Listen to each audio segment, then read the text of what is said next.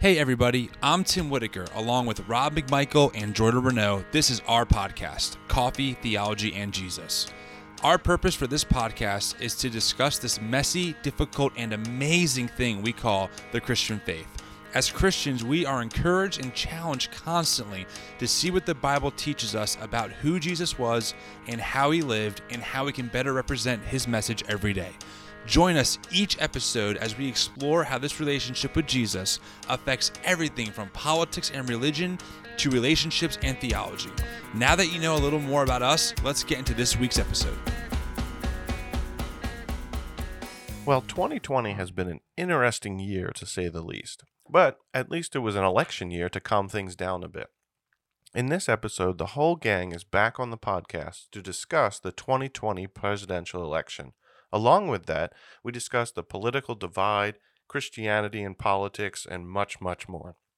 We do our best to have an open dialogue about all the crazy things going on and provide a path through all of the chaos. This episode was live streamed on Facebook, which we do like to do on relevant episodes to get listener engagement. So follow us on Facebook to get alerted when we are live streaming. With all that in mind, let's listen to the discussion this week. What's up, everyone? Welcome to the Coffee Theology and Jesus podcast. Have we got a show for you? I have never show prepped this hard in my entire life, Oh, no. which is not really saying much. So, um, welcome in, everyone. Thanks for joining us. Feel free to comment um, as we go along here. So, we are on about a 20 second delay. So, we can only see things 20 seconds into the past, which is our future is your past. I think that's how it works. So, anyway, That's not it. But I think Yeah. they get it. We don't. Yeah. We don't need to spend more time explaining it. On second Jordan- thought, keep going. this is So- cold. Something like that. Jordan and Rob, it's good to see you guys. Okay, listen, we have a lot to get to tonight. I would like to hop in because, man, what a week it's been. And we need, need to talk about the election. We got to talk about ah, just so much. So let's start off by discussing and recapping this election process and what's going on. Um, obviously, we had a presidential election a few days ago. We did. And we did. Yeah, I'm not sure. Well, one of our uh, our prophets we're going to show later on was not aware of an election at all because he was in the future, in his words. We'll get to that. But um, yeah, it's been a crazy time because it seems like what has happened is that essentially you had President Trump and the Republicans for maybe seven or eight months now advocating that you should vote in person and ignore mail-in ballots because they are susceptible to fraud. And Democrats said, no, that's not true. Our supporters should stay home and be extra cautious and vote via mail. And so what happened was, obviously, as we've seen, the election started out, Trump started off strong, but as mail in ballots were counted, Biden had a huge um, kind of push. And it looks like most likely, I'm going to say 99.9% chance that Joe Biden will be the president in a few short months. However, that has not stopped people from demanding that there is massive widespread fraud happening, which I got to say, guys, it, it kind of blows me away because here's why this stuff blows me away. I am no expert. We all know this, but a On anything. on anything. but a uh, maybe a 20 minute Google search of how our election process works and historically how many you know um, proven cases of voter fraud in our country um, have how, how many there have been. You'll see that it's pretty infrequent that fraud happens. Now that is not to say that fraud does not happen and that every election does not have people who do bad things. In fact, I'm sure we're going to find instances of voter fraud in this election like all the other ones. The key the key takeaway here though is that the likelihood of them finding tens of thousands of fraudulent ballots that were put in by the democrats is slim to none because that's never ever happened before. In fact the heritage foundation which is a right-wing conservative think, think tank has on their website all the uh, the cases of fraud that that that they're most aware of. And they say it's not a comprehensive list but in the past three decades or so is how far back they go. They found 1300 cases of proven um, you know found guilty in a court of law um, examples of voter fraud, and that includes all elections, state, local, and Is that like- presidential. 1,300 ballots or people or just like situations? Uh, I would say situations. I think the most I and I look, I didn't read all of them, but the most I saw was like someone was convicted of forging 67 ballots. Ballots. You know, it's it's very small amounts of ballots. These are not But I huge get- things we're seeing. I get all of my facts from my own Facebook feed. And there are hundreds of I don't trust I don't trust the Googles. I Clearly run by Democrats. Clearly, and that's Yeah. the problem. That's the problem that I have is that something that that I find amazing is that people are really soaking this up. Like, oh no, guys, just wait, just just hunker down because you're gonna it's gonna come out the truth will come out that these are so many fraudulent votes that somehow democrats organized themselves by the thousands But and they infiltrated the voting process and Didn't the same thing happen when Trump won though? what Four years ago. I Well- feel like it was very similar. I Mhm. mean, different slightly, but it was still a similar. Like, oh, yeah Russia the- was involved. yes, that was the big thing was there was Russian meddling. And by the way, to be very clear, Hillary Clinton came out a couple of days ago and claimed that that the election was stolen from her, which is ridiculous. Okay. and obviously we can see that there is a process for that stuff and the government does investigate. And it turns out that even if there was some meddling, it wasn't enough to swing an election. And Right. that's the key takeaway here is that I fully believe and support the legal process of the courts. And I believe Trump and his administration has a right, a complete right to challenge things and to make sure that there are Republicans and Democrats represented counting ballots. I'm all about that. And if there are fraudulent ballots, we need to know. And that includes if there is tens of thousands of ballots that are all fraudulent. We should know that. But the chances of that being realistic are, are very slim. Trump has lost many legal cases already in courts. They've been thrown out. So I just think that like the hype train here of, well, no, it's not, it's not settled yet. Well, it Mhm. really is, but there is a process to verify the results that we're seeing. And that's the key difference here. And so, uh, I mean, I have to say this, but are we going to waste taxpayer money for four years to find out that there was no meddling? Well, I, I think it's important to recognize, and someone just wrote on uh, in the comments, "What's our opinion on all the whistleblowers coming forward, like the social worker in Texas registering over 134 senior citizens that are not coherent to vote?" That stuff needs, if it is true, and there's a good chance that it is, needs to be brought out to light. And like Ben Shapiro says, so Ben Shapiro is a very conservative commentator. He acknowledges that there could be some voter fraud. The question is, is it enough to swing an election? You would need in in like let's let's say the case of Pennsylvania, which is pretty tight, you would still need like sixty thousand votes to be fraudulent, all in one direction for you to swing that state. So there's a difference between yes, there's voter fraud or people have done bad things, and bet- there's a difference between that and oh my gosh, this is a widespread you know deep state issue that Trump tries to make it out to be. So every election, guys, just to be clear, you can look you can look back throughout history. Every election has cases of voter fraud. That is wrong. That is bad. They should be punished. But the chances of the voter fraud being big enough to swing an election would be unprecedented in our time. Agree to disagree. I'm just kidding. Well, I, I- it's discouraging because it's discouraging seeing evangelical Christians share things that aren't true. I mean, do you guys did you, Yeah. you guys remember how many false stories were shared like the Sharpie gate? That was one that I saw all over the place. I think it was in Arizona that a precinct forced people to use a Sharpie for their signature, but the machine apparently couldn't read a Sharpie and therefore the votes were all fraudulent. That wasn't even true. The machine could read the Sharpie and the precinct needed them to use that for specific reasons, you know? So things get blown out of context so quickly. Um, what was the other one I saw? Oh, I saw one that was um, people like boarding up some windows, but that was because protesters were storming the doors yelling, stop the counts. And there were already the Democrat and Republican representative inside the building watching the votes. So it, it's kind of it's discouraging to see us kind of rush that oh this looks like terrible. It must be the case. I'm going to share it. And in reality it's not even true. It's not Here's even close to true. So my boss came into work and said that when he went to vote that morning, they he was in line and they passed out the ballots, and then people started to realize they had given them the wrong ballots, like they were for a different county or something, um, which obviously doesn't affect national stuff. But like all the local stuff was wrong. It was like the wrong districts or whatever. Yes. And then he was like, hey, and then he said when they went to, at some point, the machine stopped working, and it was like, please rescan all the ballots, take them out and rescan. It was just Yeah. kind of funny. That was Well- like the first thing I heard on election day was like things aren't working. I mean, and that happens, right?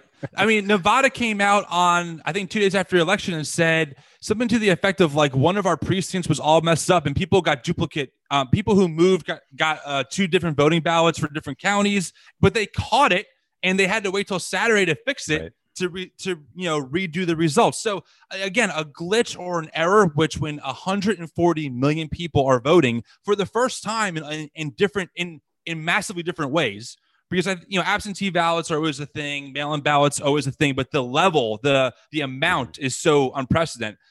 That's going to have errors. That's going to have glitches. But most people who are working the polls, who are in positions of leadership, they want to see a fair election.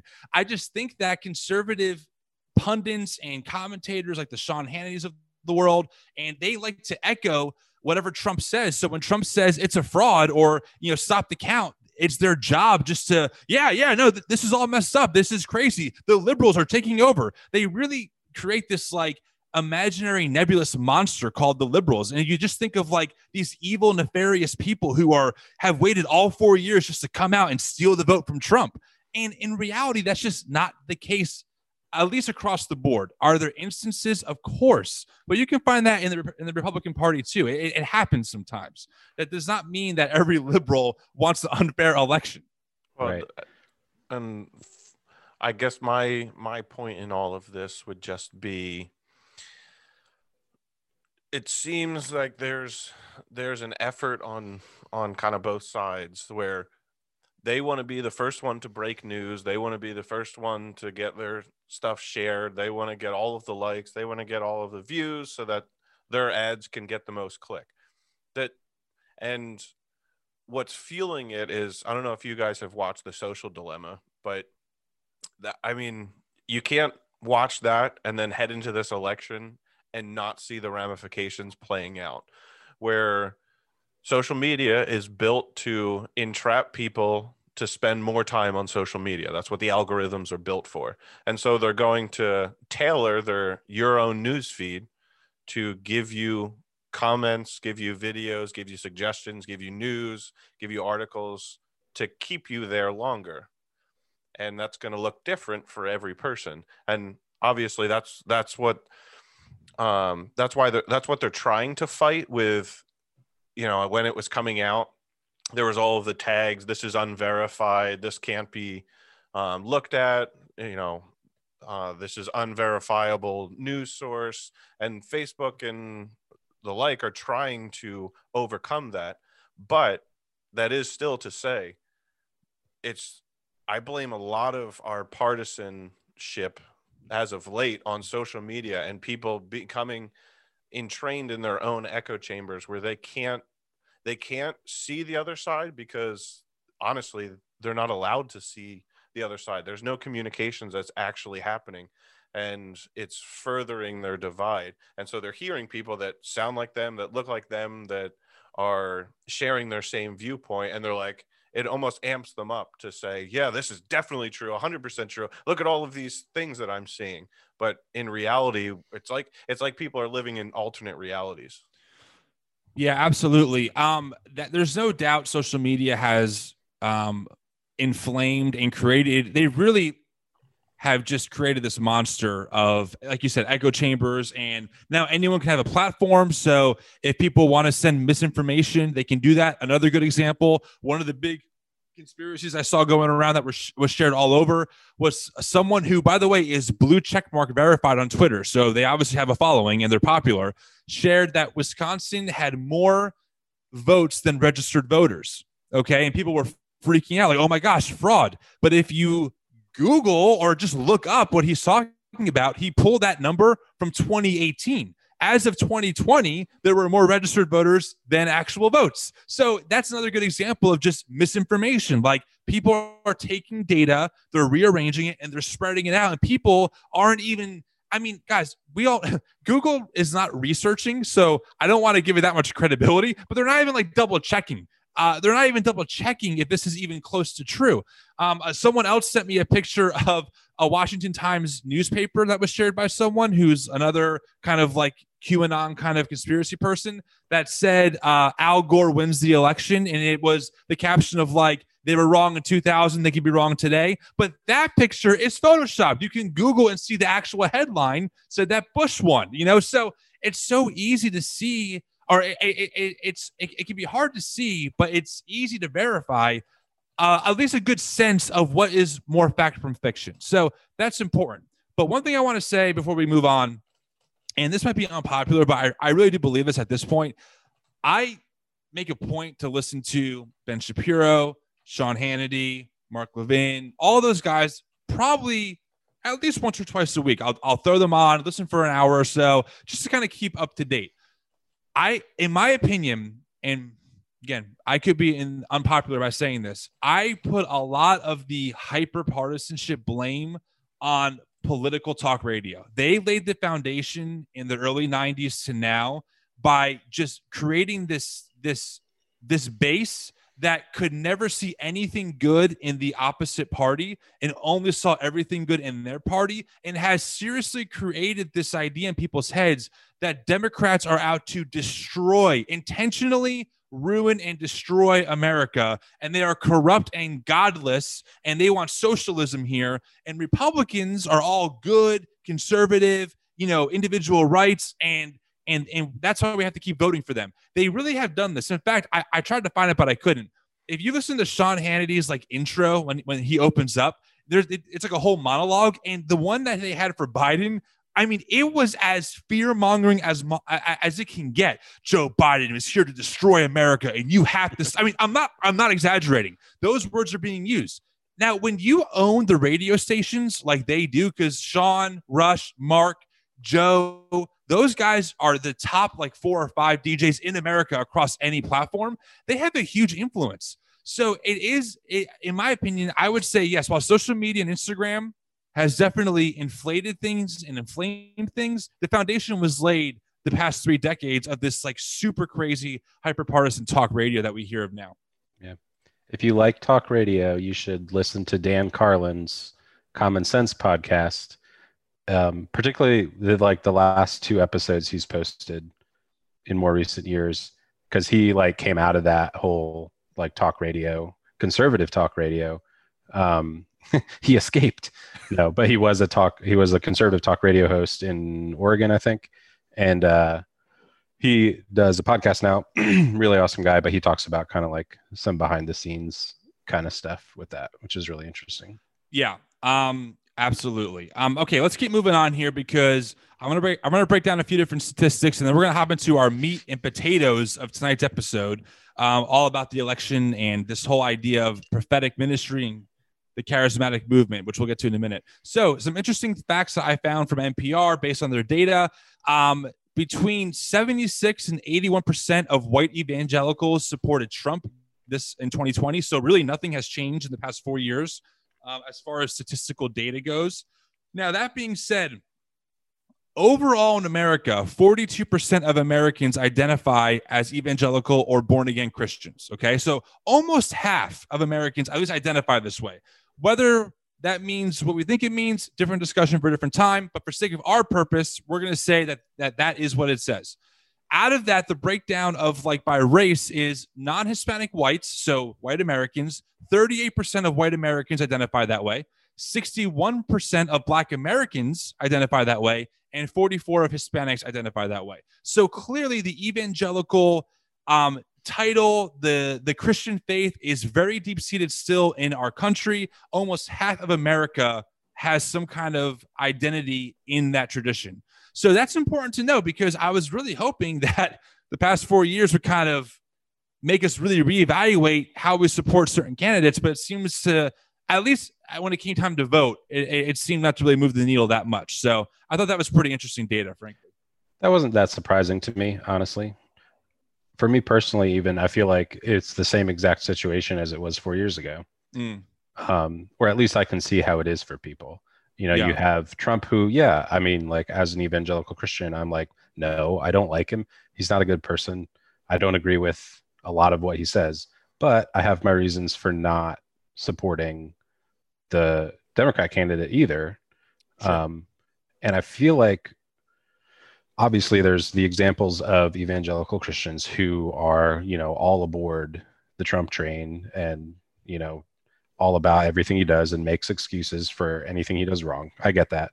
I think there's a lot of people out there who are very close to the line, but they fall on the Trump side when it comes down to actually voting between him and one other person because that other person is a Democrat. And a lot of them are voting, you know, on the single issue of abortion rights. And that pushes a lot of people towards the person who is against that. And that obviously is another discussion, also, whether or not that's actually doing anything. I get Right. that. Right. But that's the viewpoint that a lot of people have. I think there's plenty of people out there that that's kind of the most important thing. So they're, it's not that they're all in for Trump no matter what. It's just that, you know, of these two, yeah, I'm going to vote for Trump. yeah, I mean that's definitely plausible. Obviously, it seems that that's the case. Um, so what I found, I I will be honest, guys. Today I was on a YouTube rabbit hole. I've I pulled up some video clips that we're going to share. So something I didn't realize is that I didn't realize how hyper partisan the charismatic evangelical side of Christianity is, especially the more prosperity, uh, you know, the- theologically God will prosper you if you pray hard enough kind of idea. That side leans, I wouldn't say leans, they are have fallen over extreme, far right, always Trump, always Republican, um, that kind of viewpoint. I've I pulled up some clips here we're going to get into. I want to talk about a couple things. I want to talk about this idea of Christian prophecy and hearing these people who I'll, and I'm, going to play a few videos in a minute who who have prophesied before the election that that that Trump is going to get in and that God has chosen Trump. And it, it seems like the danger I'm really seeing here is that the way the the viewpoint I got, I watched a lot of sermons today, a lot of different video clips from different people, and this sounds extreme, but I think it's true. They really view the Republican Party and the Bible as one and the same, and they view the uh, the devil and Satan and demons and the Democrat Party as one and the same. So for them, who they vote for is literally helping to decide between heaven and hell. It's either we're going to usher in God and his angels to protect and save America, or if Joe Biden gets in, it's demonic and the devil's going to take over and all this stuff. And I'm, I'm telling you, I watched several, I mean, many sermons. You have to admit, That is the idea. Democrat, demon. It's like the first four letters are the same letters. Good point. How are, how are you not putting this together? You know what? That's all I got tonight. We're done. How can I argue with that? Argument refuted with Oh, grammar. I've never even thought about that. You're so smart, Jordan. Thank you're you. so I know my letters. so I want to oh, pull Oh, up a few, and I'm going to try and screen share this for the first time. I got a few clips lined up here, just about people on different prophetic shows claiming that that that they've talked to God and God has told them what's going to happen. So let me pull up the first one here. We're going to watch it. This is on a his name is Sid Roth. This is his show. And by the way, I should also say all these videos have tens of thousands, hundreds of thousands, even a couple million views on some of them. So this is not like a little a little sect of like some random no names. These people have major followings on YouTube, on Instagram. Their websites are professionally done. They all talk to each other. So this is pretty widespread. All right, hang tight. Let me find it. Let it be known that Tim now constitutes about a hundred thousand of those vo- of those views. All right, here we go. Let's see if I can pull this up. All right, can we see that? Yes. All right, here we go.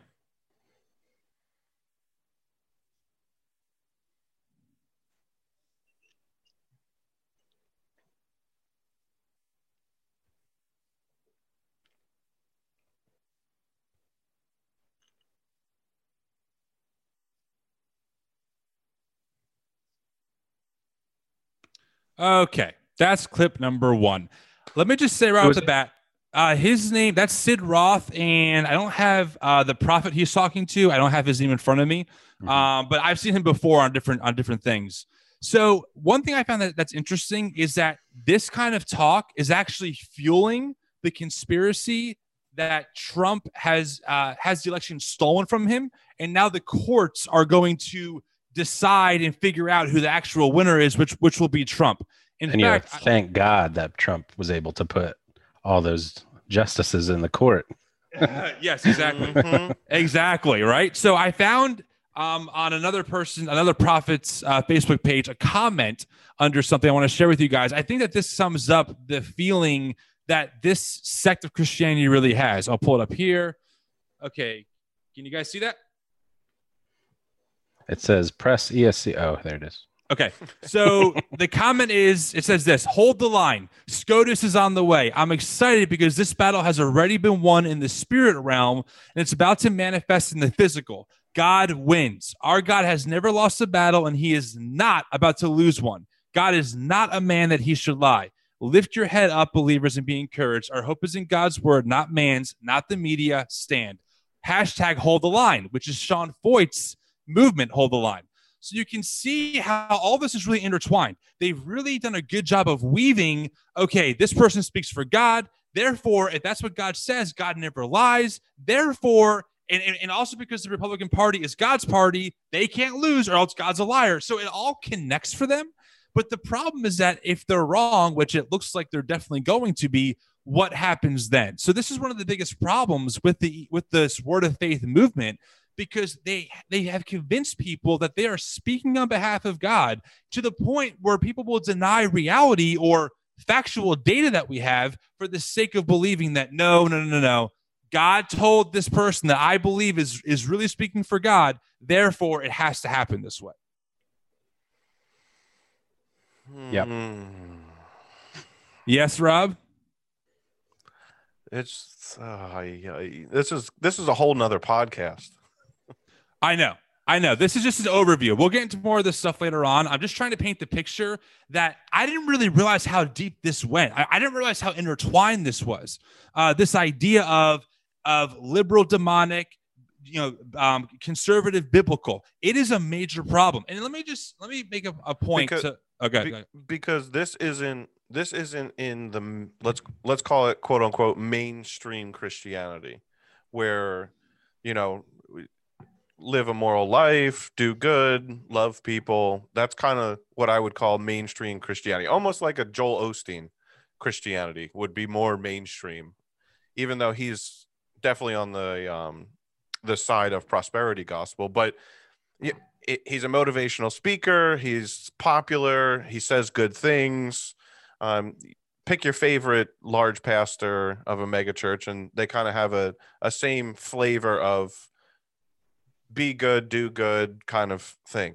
And this is this is kind of I, I would call it like the underbelly of Christianity, where it's not very well known. Um, all of these um, prophetic ministries and and Yeah. things like that's it's almost like outside of Christianity, no one really understands that there's a reformed and non-reformed, right? Once you Yeah. get in Christianity, then you're like, whoa, this is really big, and there's a lot of facets to this. Um, where the so I, I would kind of caveat all of this to say this is one of those areas where it's not mainstream. You don't really know about it unless you're inside of Christianity and you are aware of Yeah. it. And it doesn't mean it's not a lot of people. Correct. Like yes. you Yeah, can yeah, still have like it still is kind of a weird like offshoot sect almost, but it it's still a good amount of people, I'm sure. I mean, Yeah, I, ha- absolutely. I I have friends who have grown up in like the Word of Faith movement. There are churches that are local. In fact, someone sent me a video from their local church that had almost the same idea of like, you know, Trump is God's anointed, and this is from a small Word of Faith church. So I didn't grow up in this movement, so I didn't. I guess I just didn't realize how, even though maybe it's more underground, it's still very prominent. I mean, for example, Kenneth, uh, yeah, Kenneth Copeland, he's one of the richest TV evangelists ever. Mhm. So he obviously has people who are giving him money, and he obviously has a um um he obviously has has influence and popularity. I just didn't realize it because it's kind of hidden. I'll give you an example. In a lot of ways, they're kind of out in the open. Like Sean Feucht's a good example of that. Sean Foyt is, is kind of part of that movement. Maybe not as far in as a Kenneth Copeland, but definitely flirts with that idea. But I don't know if you guys remember in October, there was a big church movement that impacted all kinds of churches called The Stand. And these people got together, had this big march on Capitol Hill, big worship event. It was very much a same thing.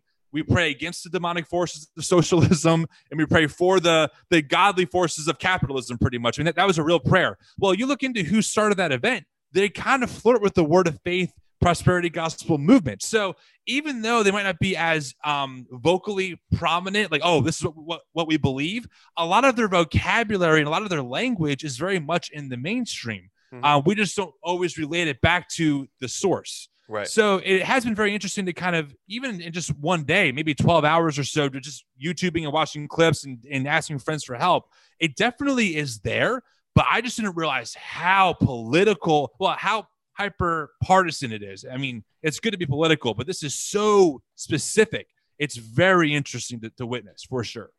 hmm Yeah, it's kind of it's tough because there's like that surface layer with all of that that you can watch or see things and be like, oh, okay, it's whatever, you know, doesn't seem too far out there. And then you're like, hold on a minute, Well, I haven't, going?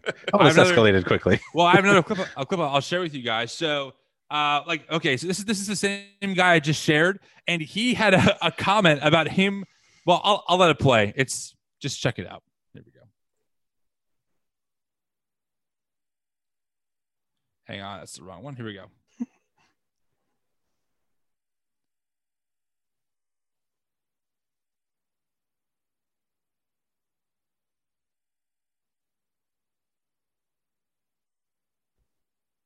I mean, what does that even mean? I didn't know there was an election because I was in the future. So this stuff gets this stuff gets real wonky really fast. I mean, really fast. Let me show you one more uh, real quick. It's just like saw. Paul. Paul was in the third heaven. That dude was in the third. Here's one, more One, the, clip. the the one where Trump's president. Yeah. Yeah. Yes. Here we go.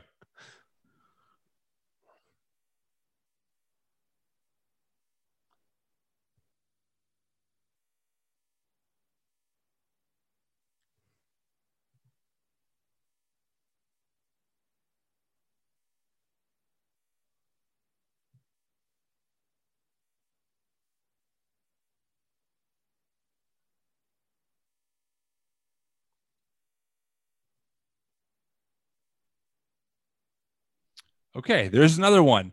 God told me, God gave me this revelation. Turns out that's not true. Um, Joe Biden got a record amount of the uh, of the vote. Now, B- Trump did get a record amount for a sitting president, but Biden got the most ever for a president elect. I think in the past like hundred years or so. Um, and liberals did not turn out for Trump. In fact, uh, the data kind of shows it was kind of the opposite. But I say that because the vocabulary that these guys use, I'm going to be honest, it really sounds like a form of fortune telling. they just call it Christianity. I mean, you're essentially watching a um a, a, a Miss Cleo tarot card reading session. Only the Bible is is the tarot cards, and they're just speaking like like somehow they have a secret or some kind of divine revelation from God that has to come true. And then when it doesn't, there's either an excuse or it turns out that well you were kind of lying the whole time, or maybe you were well intentioned, but you just were not hearing from God. You were hearing from yourself. So this this movement for me is very interesting to watch because how they talk is it's really to me it's so foreign, but it's so confident. God spoke to me that this crazy thing will happen, and uh, it's just very interesting to watch for sure. Yeah. It all starts in youth group when God tells a young man, "That's your woman," and this is just it all played out. Well, I did think about that. I did think about like how much of this idea. I, okay, so I was kind of like thinking back to my own past 10 years or so, 15 years, and some of the stuff that I would say kind of echoes some of these ideas a little bit. Oh, I feel like God's leading me to do this, or God told me this. And that's where I want to be careful because I, I'm not trying to say that God does not speak to people or that God can't guide and direct you. This just seems to be such an extreme, twisted version of that that it can make the whole thing look bad. And I don't want to throw the baby out with the bathwater, even though I'm showing you guys some pretty extreme clips here. Yeah. It is tough. I feel like it gives the whole idea of prophecy a bad name. Yes, I agree. I totally agree. Um, let's see. I had a few other things I wanted to go over with you guys. So let's see here. Do, do, do. Oh, so one more thing that I've noticed that I think is important to recognize. I was watching again these videos, and a lot of these people are really they they specifically call out boomers and they call they say boomers we need you to vote so i think that they realize that they're kind of losing the millennial generation in fact i heard a pastor give a um a uh, it's a non-denominational church. He gave a sermon that pretty much said vote vote for biblical values, i.e., conservative values. And he made a point to say like, you know, millennials are just so misled, Gen Zs are so misled, they just don't know. But in my head, I'm like, well, millennials are in like their mid 30s now.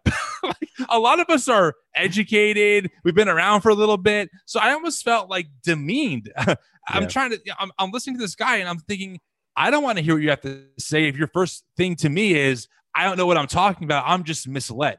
So it is interesting to see, I think, really come to light this idea of God equals, you know, conservative. I want to be clear though, I don't think we need to push in the opposite direction either. I'm not saying that, oh, to be a Christian is to be liberal. I, I think what a lot of people in our situation, this like evangelical um, remnant, so to speak, who are kind of politically and even spiritually homeless, homeless to a degree, we just want a seat at the table, right? So the idea is there have got to be ways to approach these issues that maybe aren't the most popular, but really might be really good to think through.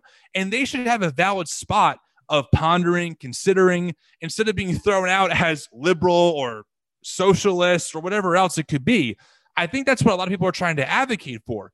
However, I think what is happening is because we're seeing such an extreme hyper partisanship, uh, partisan, partisan, You got it. partisanship. Is that right? you okay partisanship. Um, I lost my train of thought now. Let me try it again. Because we're seeing such an extreme partisanship.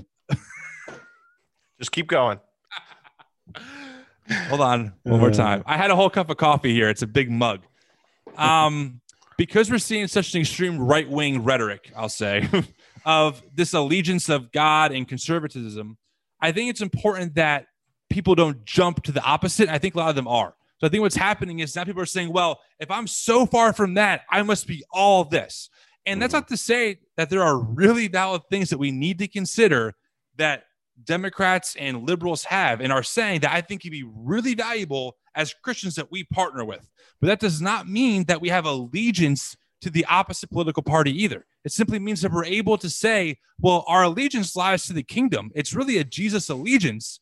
And some of these things really overlap in the political world. It's important that we really partner with both sides and also call out the junk on both sides. And I think what's happened is a lot of millennials, Gen Zs are so fed up watching people like these prophets and the charismatic and conservative evangelical movement consistently defend, even in the in, in the face of complete immorality, defend someone based on maybe one or two policies, which are either maybe not even that strong or really, when you look at it, aren't all that important. But you know what pushes that, I feel like, is when it comes to this time of year every four years, and there's this major election that is really the only election that we ever care about is the presidential election, which that's a whole other problem that doesn't even affect our lives to the extent that we feel like it does. Mm-hmm. We are forced into this. You have to choose this side or you have to choose this side. There's no other options for us you know who do you identify with and who are you and that's what's frustrating for me politically speaking is you know somebody asked about third party candidates earlier in the comments and i think that's great i would love to see a bunch more parties that represent um, the things that people actually believe more so so that it's not just us being forced into you know this whole litany of issues on one side and the opposite ones on the other side um, because i don't think that represents real people a lot of the time um, Mm. and then what you're saying is like christians feeling like all of our values have to align with one side or the other isn't good either because you know first of all as a christian my whole life isn't about politics Mm. um, so I shouldn't be identifying so much with that. But like I said, when it comes to this time and this thing that we have to do and vote for the president, you're kind of it's kind of forced on you. Yeah, it absolutely seems like uh, if there's one thing that the RNC and DNC agree on, it's no need for any other options besides us Oh, or yeah. them. Yeah. um, and it is interesting to recognize that two nonprofit organizations really hold our politics hostage when you really think about it. Mhm. Because the RNC and DNC are not are not government agencies; they're really nonprofit organizations. That being said, you know, whenever you go to the ballot, you will see like seven or even eight options. You just know nothing about them because Right. between the airtime and the and the money involved and the campaign money involved, they don't have enough of a reach to really get their ideas out there. Even though they, they might have some some some ideas that are really good and and even uh, leadership wise, really solid leaders who could lead the country in a great direction for all of us, not just for one group. Yeah. And then there's the whole pressure. Like, I think it's a peer pressure thing when it's like, oh, if you vote for third party, you're voting for the other side, which doesn't really make sense. But, or you're throwing your vote away. Yeah, you're I mean, wasting your vote. which, Yeah. I mean, is makes sense because in a way it's true. um, because the way things are right now, in reality, that person's never going to get enough. Like you said, they're never going to have a chance. Um, and that's part of the problem. But I've we're so far from that. I think from that being Yeah.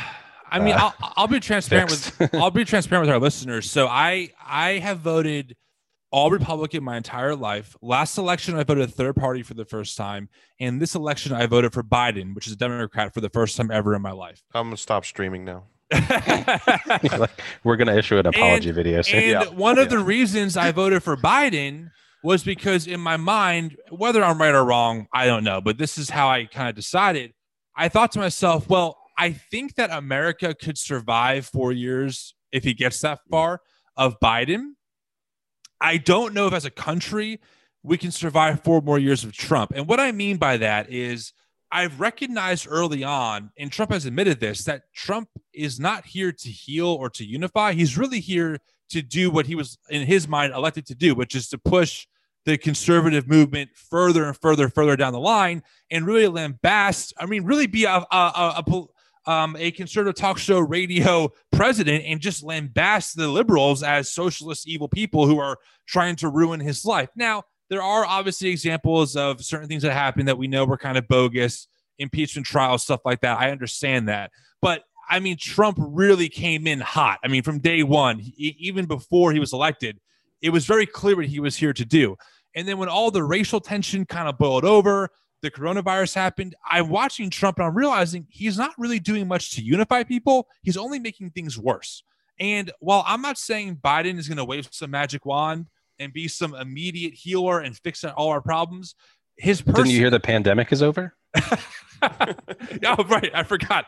Um, I do think that Biden's personality is not nearly Sure. as as um, narcissistic and not and uh, heavy handed in a one way direction as far as his rhetoric, at least. You know Mhm. how he legislates might be different, but his rhetoric isn't so much, oh, liberals suck, conservative conservatives are great, but it's more of I want to heal the country. Whether that that will happen remains to be seen, but I appreciate that sentiment more than I'm on Twitter typing in all caps I won the election and this election is fraud and there's no proof of it, but it's it's rigged.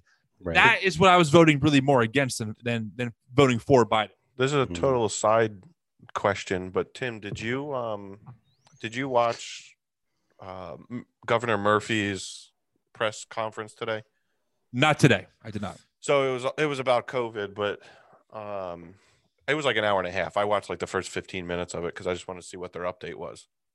But he started it out and he's like, you know, I have my First Amendment right, so I'm gonna congratulate President elect Biden. And then he's like, he goes into this whole five minute monologue about how he's so excited to work with President elect Biden and with Cory Booker and with all of these people that he lists that are all Democrats. And he's so excited to work with them to make the country a better place. And it's like, did you say that same thing about Trump? And I understand Trump is a much different personality, but I think that's part of the problem. Why aren't our politicians saying the same thing and trying to work together instead of like, oh, now we have people on our side that now we can work together? It's like, no, Yeah. we're electing you to work together. That is, in fact, your job. It Yeah. doesn't matter if the person across the aisle has an R or a D at, after or before their name. You should be working together, and that's one of one of again one of our things that we're gonna we're always going Yeah. to harp on. That's kind of is is this this partisanship.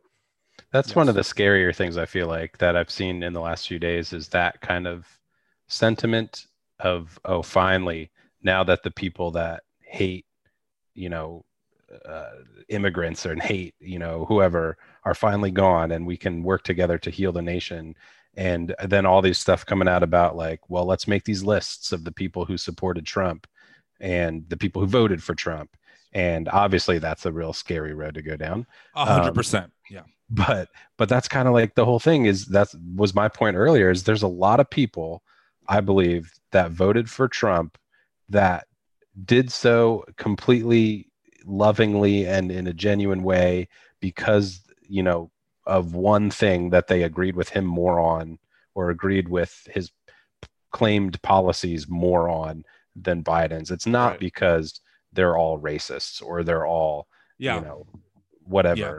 So let, let's talk about that for a minute. And by the way, guys, if you have any questions, throw them in the comments. And thanks so much for watching and tuning in. Um, I think this is a really important dialogue because we really aim to speak to Christians as much as we can because we understand that culture has, in a lot of ways, different values and different focuses. One thing I have seen that does concern me, I'll, I'll agree with you, Jordan, is there seems to be this mentality of if you voted for Trump, you automatically are part of the KKK. You hate black people. You hate A, B, C, and D, and E, and you just want to ruin America. I wish I could say it's that black and white, but we do not live in a black and white world. If, if we're going to preach that things are nuanced and complicated, we have to be honest about that.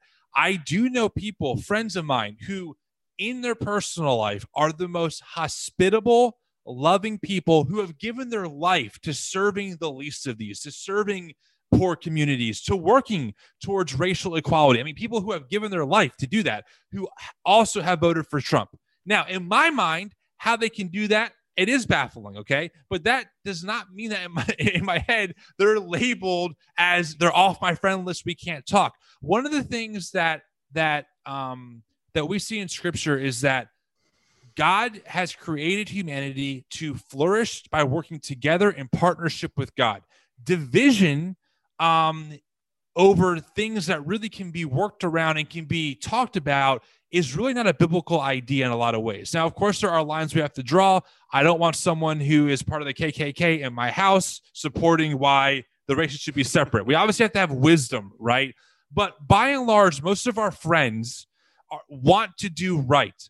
And I, I think we get so much further. We change minds not by yelling at people, not by screaming at them, not by calling them names, but by talking, by engaging, by having in person conversations one of the things that we've talked about in this podcast a lot is one of our big problems with the with the um, evangelical movement as far as how they witness is that they've really just been a loud clanging cymbal yelling about how the gays are terrible, how the world's going to hell in a handbasket, and all they're doing is screaming, and people are not are not interested in that message. So we know this is true.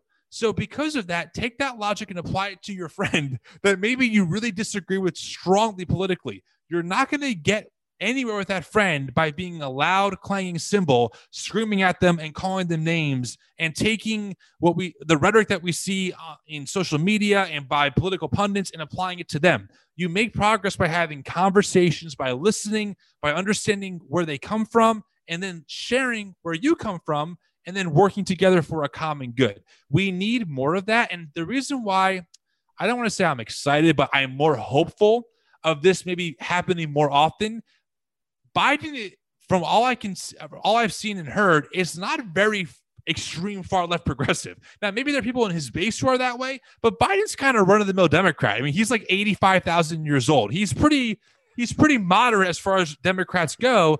And I, I thought that his speech about unity was important. So I'm hoping that he lives up to that by reaching across the aisle, by inviting his colleagues in to have real conversation. And then we can follow that example.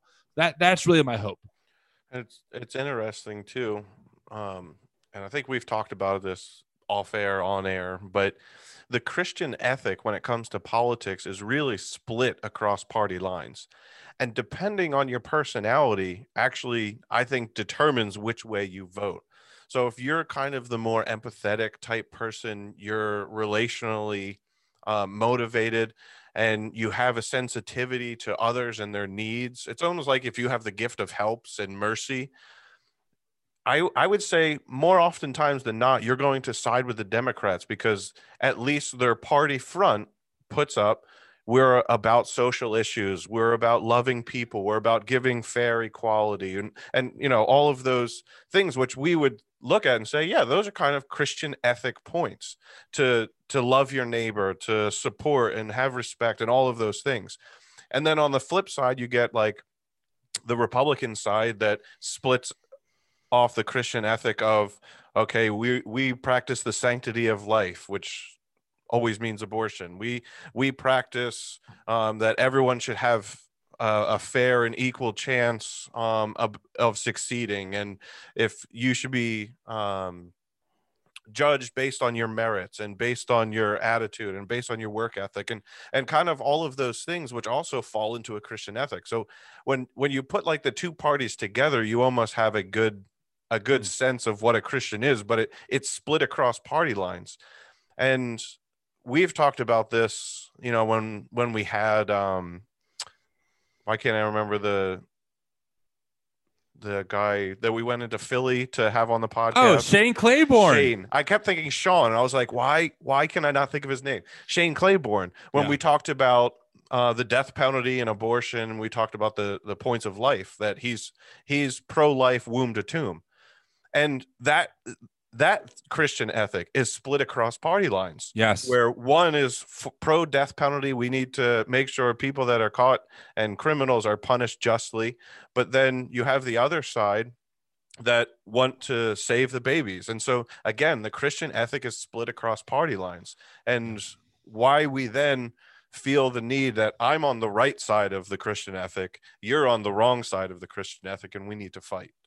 100%. I will just give a quick caveat that supporting the death penalty doesn't necessarily mean that you're not pro-life in that right. sense. Yeah, yeah, yeah. And I, I'm not saying this is my position. I'm just I've heard arguments that are surprisingly compelling that the death penalty actually supports the sanctity of life because it's using the penalty to say that the life that was taken by this criminal was important and this has to be the penalty to make it that important. For sure. And i'm again i'm not i'm not saying that was or wasn't a biblical view. You know god actually instituted the death penalty if we want to get into the old testament law that he said if you break these things then your life is to be paid. So 100% jordan.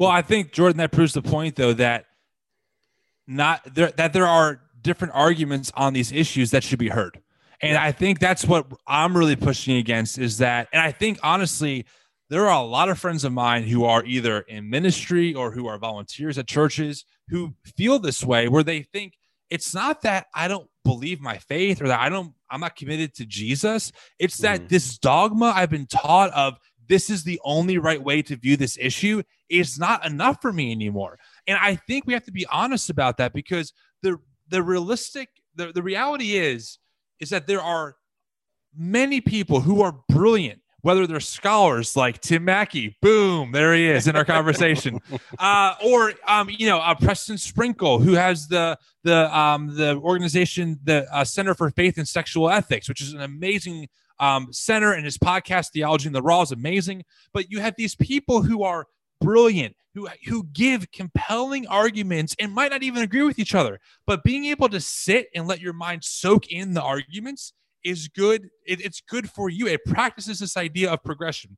One thing i wanted to add and then we'll get ready to close here is that here's the bottom line everyone. Here's like kind of my final thought. One of the problems i think that we have in our faith is that we we have this belief that it was all done in the past and that there's nothing new happening. We have it figured out. We have our theology figured out. We argue about some stuff in house, but these are the main things that we can never progress or move on. To a degree, that's true, right? We're all going to affirm as Jesus followers the death and resurrection of Jesus. We're going to affirm that the Bible is God inspired and given to us as something to learn more about how God functions in the story of what he's doing. However, there are good arguments that might not agree with your worldview from a Christian perspective that you owe it to yourself to learn. the Bible is all about progression. Okay. If you look from the beginning to the end, the way that God deals with people is different throughout the millennia. The way he works with Abraham in the covenant is different than the law he gives to Moses, is different than the person of Jesus, it's different than how the Holy Spirit comes at the, at the day of Pentecost. God is working differently throughout cultures and that's important to recognize so that's not that god is not is changing it's that he meets humanity where they're at he's gracious and good obviously there's a consistent pattern we can see that's important but the idea is that god is progressing humans and humanity to partner with him do not read progression as a liberal politic ethic. Okay, I mean that You in the saw the sense comment of just pop up. Oh, I didn't see it. Um, I Yeah. mean that in the sense of moving forward. Okay. Life moves forward. Your life moves forward. That's just how reality works. You do not want to stay stagnant in your faith. That once you do that, in my opinion, you're mentally dead because you think you know the answers and you're not open to hearing better arguments. The heart of the Reformation is always pursuing and reforming to know the Bible better and better. So we owe it to ourselves to do that as much as possible. So that's kind of my challenge to us. I think as Christians, we need to really tell ourselves that we cannot be sold out to um, a political party for allegiance sake because honestly, guys, the Jesus ethic is to cross over into both sides. Tim Keller says it really well. The Bible has four big themes it speaks against racism, oppression of the poor, oppressed minority, um, sanctity of life, and a sexual ethic that is split down the middle right now in our political world. When you think about it, you can find Yeah. two of those on a more Democrat leaning side and two of those on a more conservative Republican side. That, that being said, it's important for us to weigh and, and wrestle with the nuance of these arguments and also to stand against injustice. The Bible is full of it. So that's kind of my charge to us. I'm really advocating for a new kind of movement where we recognize that, yes, we need to be political. The Bible is political in a lot of ways. We owe it to ourselves to be involved in the political process, but we cannot sell our souls for the sake of political allegiance because our allegiance is to King Jesus, not to the country, not to the flag, not to Democrats, not to Republicans, not to Trump, not to Biden. It is to King Jesus. And through that, we want to partner with politicians to see humanity flourish.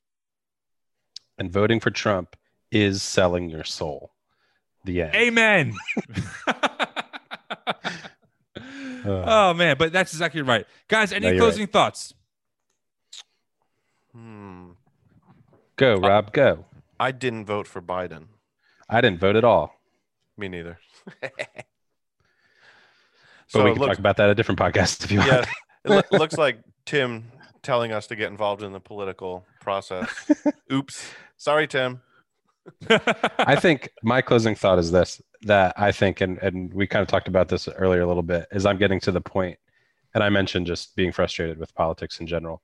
And then I just admitted to everyone that I didn't vote.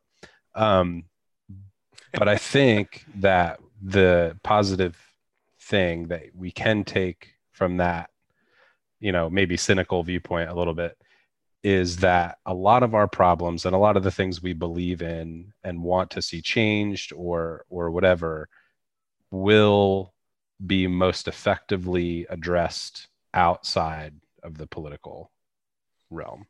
And i think that's really where i'm at in my thinking about this stuff right now. Um, you know i've always been a big believer in the church stepping up and you know doing the things that they are calling for politicians to take care of um, because that's really where it's going to make a difference and make a change you know being pro-life is great but as you know we've seen in a lot there's been a lot of good evidence and examples for that voting republican does not necessarily change the actual numbers. Um, and if you get right down to it that's what you're talking about right? That we want to see that happen less. Um, and what really does help change the numbers are things like people going and actually providing care for mothers single mothers and you know doing stuff on a really small local level um Yeah. but we don't think about that because it's not on social media and it's not as Yep. flashy and um but that's really where things change That's great. That's great stuff, Jordan. And we're definitely going to be as we go along the next few episodes, hitting, uh, hitting, hitting more of those topics. We have some guests coming up who I think will speak into that, which I'm really excited about. One guest in particular, I am pumped pumped to have on. So, guys, thanks so much for joining us. Hey, uh, we do have some news. We officially have an Instagram. It is at CTJ Podcast. So please give us a follow. We do our best to have content up there pretty consistently. And we're also going to do our best to have this episode out by Wednesday. Fingers crossed, assuming that we have time to get it up because we have to do some work to edit it down and get it up on uh, on our iTunes page. So thanks again for tuning in, guys, and we will catch you all next time. Any comments, let us know and we'll talk to you guys soon. Thanks for checking out the Coffee Theology and Jesus podcast. You can always drop us a line on Facebook or through our email, podcast at coffeetheologyandjesus.com, as we love to hear from our listeners. Until next time, drink coffee, discuss theology, and love Jesus.